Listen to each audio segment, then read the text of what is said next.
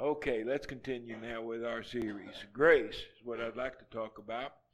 Unconditional grace. This is something we hear a lot about, but the fact of the matter is, uh, the Bible teaches uh, unconditional grace and unconditional love.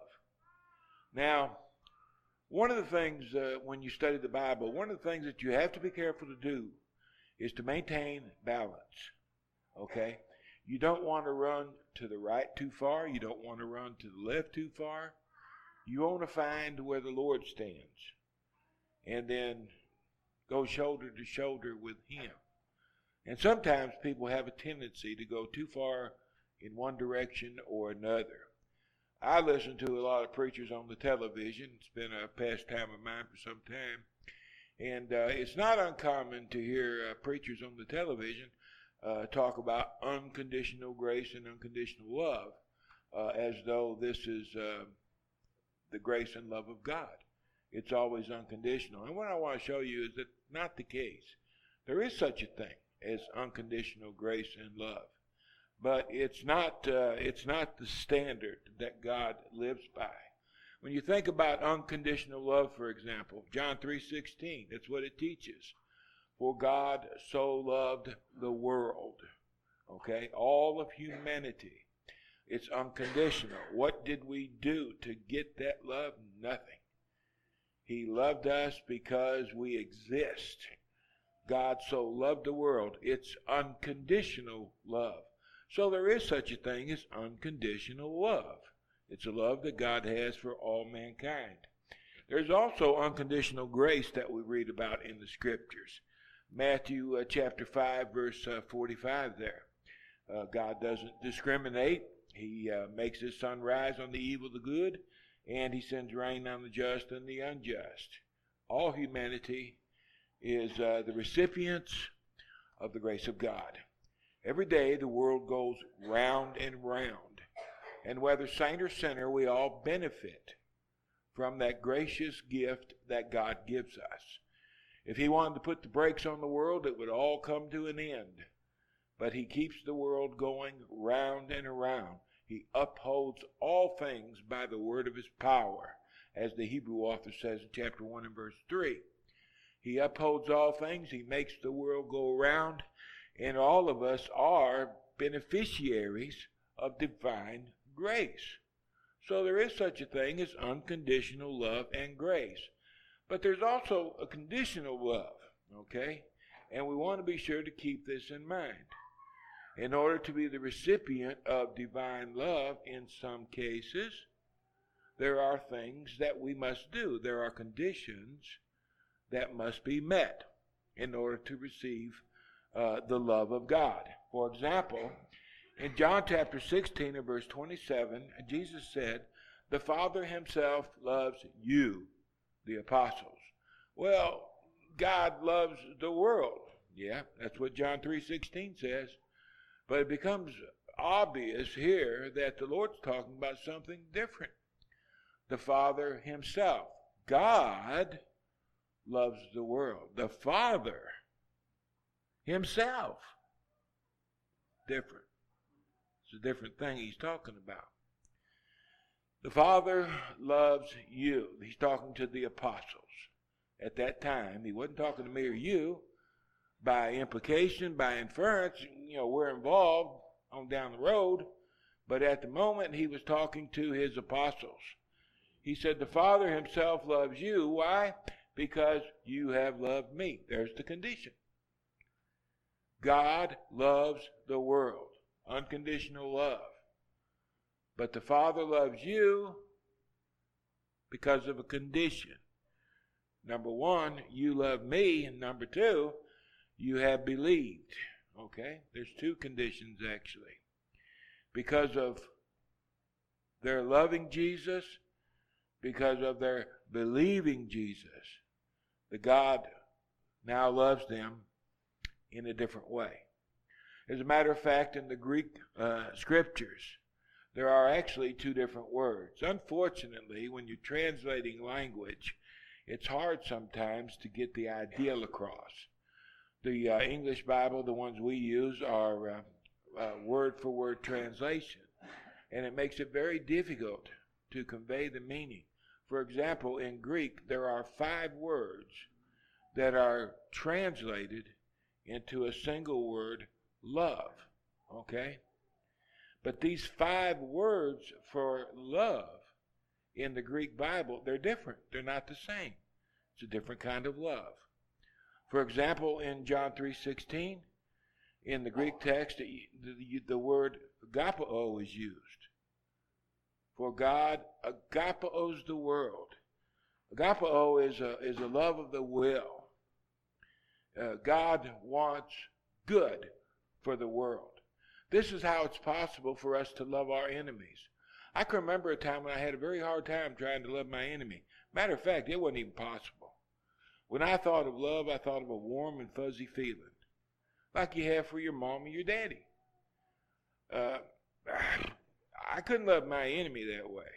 You know, I, I wrestled with that and wrestled with it, and then uh, I uh, I learned a little more, and I got to where I understood what the word meant. It's it's a it's love of the will. In other words, I've got an enemy, and he comes to me and he says, "I'm dying for a drink of water. Please give me a drink of water." I give him a drink of water. That's loving my enemy. Okay, don't like him. Can't hardly stand to look at him. But I give him a drink of water because he needs a drink of water. I love my enemy, agape. That's what the word means. God loves the world. He doesn't want the world to perish in sin. Therefore, he sent his only begotten Son to pay the price for our sin. God so loved the world. Now, in John uh, chapter 16, we have the word there, phileo, okay, which has to do with emotion, emotional love. Now, this is love we have for mom and daddy, a husband and wife, children. It's an emotional attachment to a person. And this is what Jesus is saying to his apostles. My, my, my, my Father loves you as a person loves their own children. Why? Because you love me. And because you have believed. Okay? It's a different life. God doesn't love the world that way. And that's where sometimes people get messed up when they try to understand God. Can God really send children he loves to a devil's hell? Number one, all people are not the children of God. Offspring, yes. Children, no. In order to become a child of God, you've got to be adopted into the family of God. There's an adoption that has to take place. All people are not his children in the sense that we think of children. Okay? And number two, God doesn't love them. Not like that. Not like you love your, your son or your daughter. He doesn't love them that way. Can God really send people to the devil's hell? Of course he can. They made themselves his enemies. And he can certainly consign them to a devil's hell. You got to understand God. He wants good things for all creation. But if people refuse to listen to him, they're on their own. He's not going to intervene. There'll be no grace. There'll be no love. And it's important that we all understand this. Do you know how many millions of people think they can do whatever they want to do and still have the love of God like a father to a child? People believe that because they've been taught that. And they're not trying to live the way that the Lord wants them to live. And it's awful. It's a shame. We've got to know the truth and we've got to tell people better. The Father loves you, my apostles, because you love me and you have believed that I came forth from God. It's a special kind of love, not like John 3:16. There's also a conditional grace. And of all places it comes from Ephesians 2 verses 8 through 10. This is the passage that everybody uses to prove that love, or grace rather, is unconditional. Quite to the contrary. Ephesians 2 teaches that there are conditions attached to grace, receiving divine grace.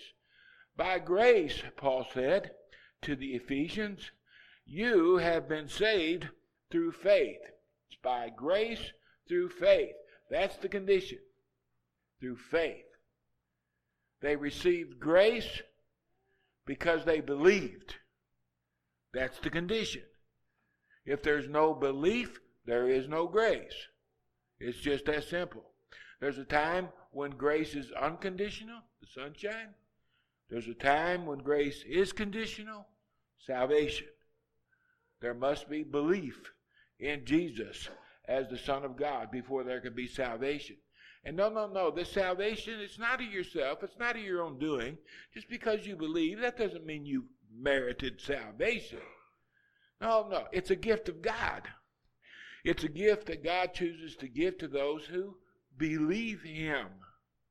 Okay? These are the recipients of divine grace. It doesn't teach unconditional grace, it teaches conditional grace. Just the opposite of what some folks seem to see there. For we, not all people, but we are his workmanship. This is an exclusive group that Paul is speaking of. By grace, you have been saved because you believe. And having been saved, we have become his workmanship, or the word better translated, in my opinion, is masterpiece. We are his masterpiece. He has made us over into something different. It's not all people that receive this divine grace, it's only those who believe. Unless a person believes, they cannot be saved. Now, a discussion on belief, that's something for another day. But uh, for today, what I just said is actually factual. If we believe we can be saved, uh, we are God's masterpiece. Saving grace, therefore, is only given to people of faith. It's conditional. So we've seen unconditional grace and love. We've seen conditional grace and love. And we have to distinguish between the two. But we also are taught that grace can be forfeited. Some people say it can. You've heard of the doctrine of once saved, always saved. It's not true. A person can't be saved and go out and start eating people and still be saved. There's none of us that believe that. Even the people who uh, fall under the umbrella of this teaching, they don't believe it either. Nobody believes it. How can you be saved and go out and and uh, uh, torture, burn with cigarettes uh, two-year-old children, and still be saved? How is such a thing even possible? How can a mind entertain such a thought? Of course, that's not true.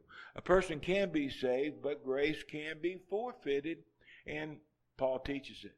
Galatians chapter 5, verse 3 I testify again to every man who becomes circumcised. Why would a man become circumcised? Primarily, these are Jews. Why would they become circumcised? With the keeping the law of Moses. They're circumcised in order to be saved. That's why they're circumcised. These are Christians who are still holding on to certain tenets of the law of Moses.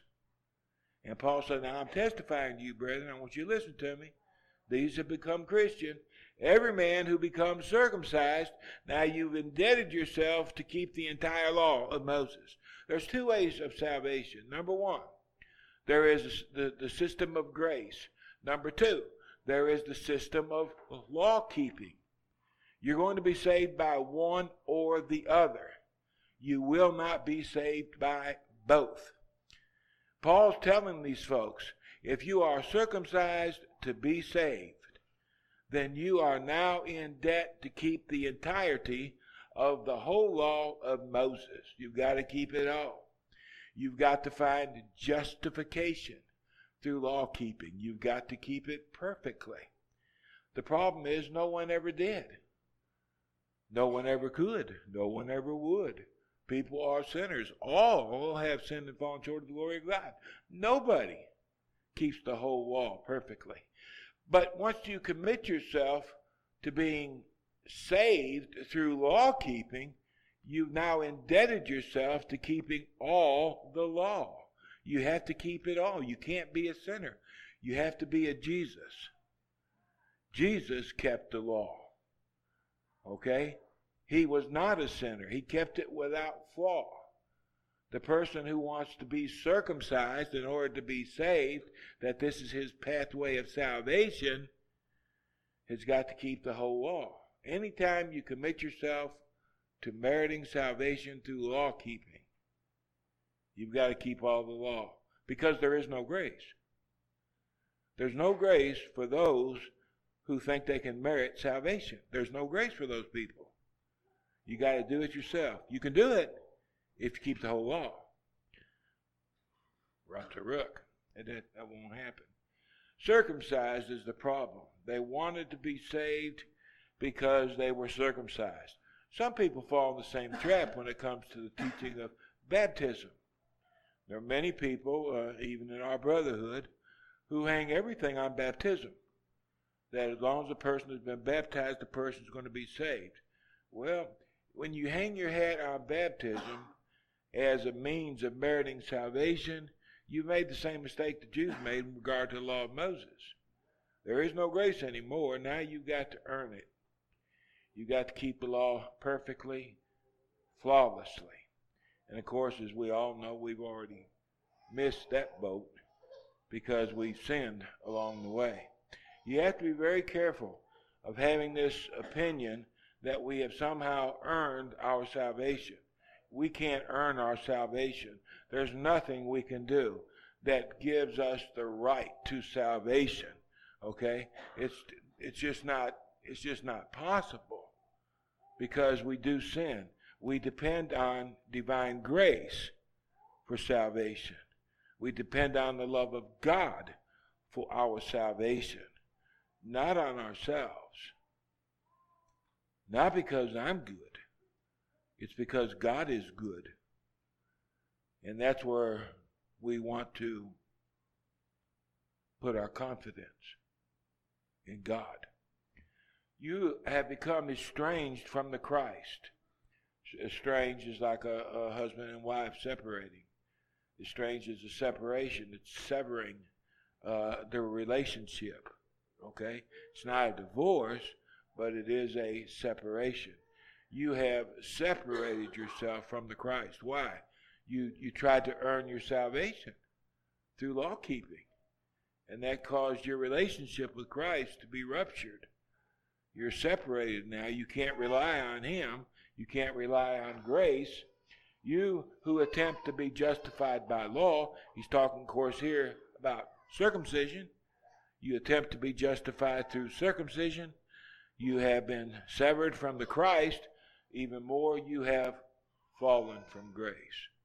A child of God can fall from grace. The teaching of once saved, always saved is not true. If you fall from grace, you have fallen from salvation because grace is the only way we can be saved. You ran well, Paul said to the Galatian Christians. You ran well. But what hindered you? What got in your way? Uh, probably who hindered you? What was said? This persuasion does not come from God, it came from men. Men convinced them that they needed to be circumcised in order to be saved.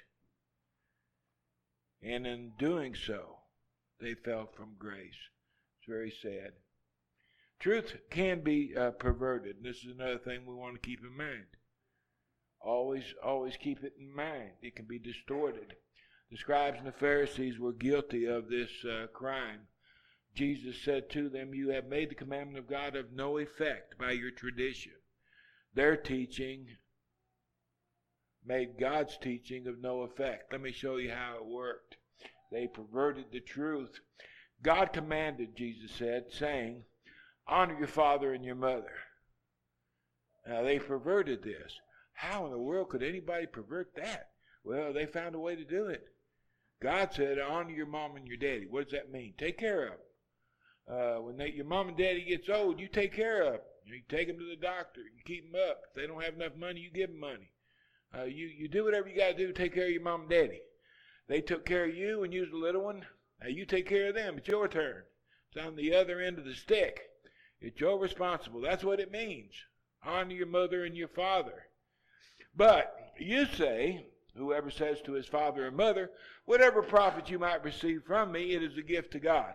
The profit now has to do with time, energy, money. Okay, they were obliged to help their mom and daddy. Their mom and daddy uh, put themselves out for their children. Now, in old age, the parents can't take care of themselves. The children are obliged to take care of mom and daddy. Well, it's going to cost you money, time, and energy. Well, the scribes, the Pharisees, they came up with a plan. If you will give a one time offering to God, then you're not responsible for your mom and daddy. You tell your mom and daddy, what I would have invested in you, I'm giving to God. You're on your own, mama, daddy. Then he need not honor his father or his mother. I think it was about money, okay? I think it was about money. How can you how can you dishonor your father and your mother? I think money was the key. They saved a lot of money by giving a one-time offering to the temple. And of course, the scribes and the Pharisees, they made out like bandits because they were the recipients of all that money. Thus, you have made the commandment of God of no effect by your tradition. The Lord gave this command because he wanted to take care of old people. That was the plan. A sort of social security system, if you will. The Lord gave this law to his people in order that old people wouldn't starve to death or wouldn't have to live out under a tree. That they would be taken care of. No, it wasn't the responsibility of the government. It was the responsibility of the children. The children were supposed to do it, not the government. This was God's plan of Social Security. Take care of your own. They didn't want to. They were busy. You know, they had to go to the lake. Uh, they had to go play golf. Uh, they had to make money. And once made, they didn't want to give it up. There's a lot of reasons. And this, this plan came up. Instead of spending a possible $100,000 keeping up your mom and daddy till they die, make a $10,000 gift to the temple. You'll save 90,000 bucks. And you won't have to fool with them anymore. Don't go visit them. Just go do what you want to do. That's what the Lord was trying to prevent. Honor your father and your mother. Their rule said he need not honor your father and mother. I want you to honor your father and mother, God said. You say you don't have to do it. In the process, you have made the command of God of no effect. What God wanted to do for the aged, you have messed it up.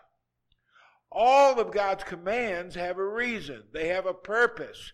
The Lord tries to accomplish something. And everything He tells us to do, He tells us to do it because it's for our own good in the long run. But people always think they've got a better way. And that's where all this other stuff comes in. It's like the teaching of once saved, always saved. Hey, what an idea. I can become a Christian and I can go run with the devil. I mean, you don't even have to change your life. It would be a good thing in the minds of many people. And of course, that's what some do. Even friends can pervert the truth. They don't mean to, but they do sometimes. Apollos was such a fellow. He was a great preacher. He had been instructed in the way of the Lord. Being fervent in spirit, he spoke and taught accurately the things of the Lord with one mistake, though he knew only the baptism of John. There's a good chance that he may have been baptized by the Baptist or perhaps one of his disciples. I don't know. Uh, but at any rate, all Apollos knew was the baptism of John. He didn't know anything about the baptism of Christ. So he was doing what he knew to do, which is all anybody can really do. Well, Aquila and Priscilla, two disciples who knew better, they heard him speaking. They took him aside. They explained to him the way of God more accurately, no doubt. They taught him about the baptism that Christ authorized, which was different. Well, Apollos was a good man. He admitted, I goofed, I, I didn't know that. I'm sorry. And uh, he decided to to uh, uh, stop preaching in Ephesus, and he went on to the region of Achaia. So what we have left is a group of people in Ephesus who had only been baptized according to the baptism of John. There is no salvation in the baptism of John. The baptism of John had died, it had been nailed to the cross. Those who were being baptized according to the baptism of John were not in Christ. And that's why these folks had not received the Spirit of God. They hadn't been baptized as the Lord authorized. So you've got a group of people in Ephesus who thinks they're saved, but truth be told, they're not saved. They believed something that wasn't true, which you can't fault them for. It's all they knew. But because of that, they were not saved. Well, God knew that. And God loved these people, and God is a God of grace. So what did he do? Well, you flip the page in your Bible, you come to Acts 19 and 1, and what do you find? Paul the apostle coming into the city of Ephesus. Now, what do you reckon the Lord sent him to Ephesus for? You know what he did. He discovered that these people had not been baptized into Christ, and he took them and baptized them in the name of Jesus, and they were therefore saved. Apollos taught something that wasn't true. Not because he was a bad guy. It's because he didn't understand. He didn't know any better. But the effects of his teaching were just as devastating. These folks could not have been saved. God isn't going to let them be lost. No, he'll send somebody to help them, as he did in the case with Paul the apostle. Divine grace. Do not be deceived. Grace is good. It's by grace that we are saved. But do not be deceived. Our Lord said, Not everyone who says to me, Lord, Lord, shall enter the kingdom of heaven, but he who does the will of my Father in heaven. This is the person who shall be saved. Now, we're all in a learning process. All of us are. We're trying to get learn more about the Lord. We're trying to know Him better. We're trying to get closer to Him. Sometimes we discover we didn't know what we thought we knew, and uh, we have to change our ways. But uh, that's okay. That's the way it works. If you're here today, if you need divine forgiveness, we hope you'll come. Let us assist you while we assist ourselves and we stand and sing.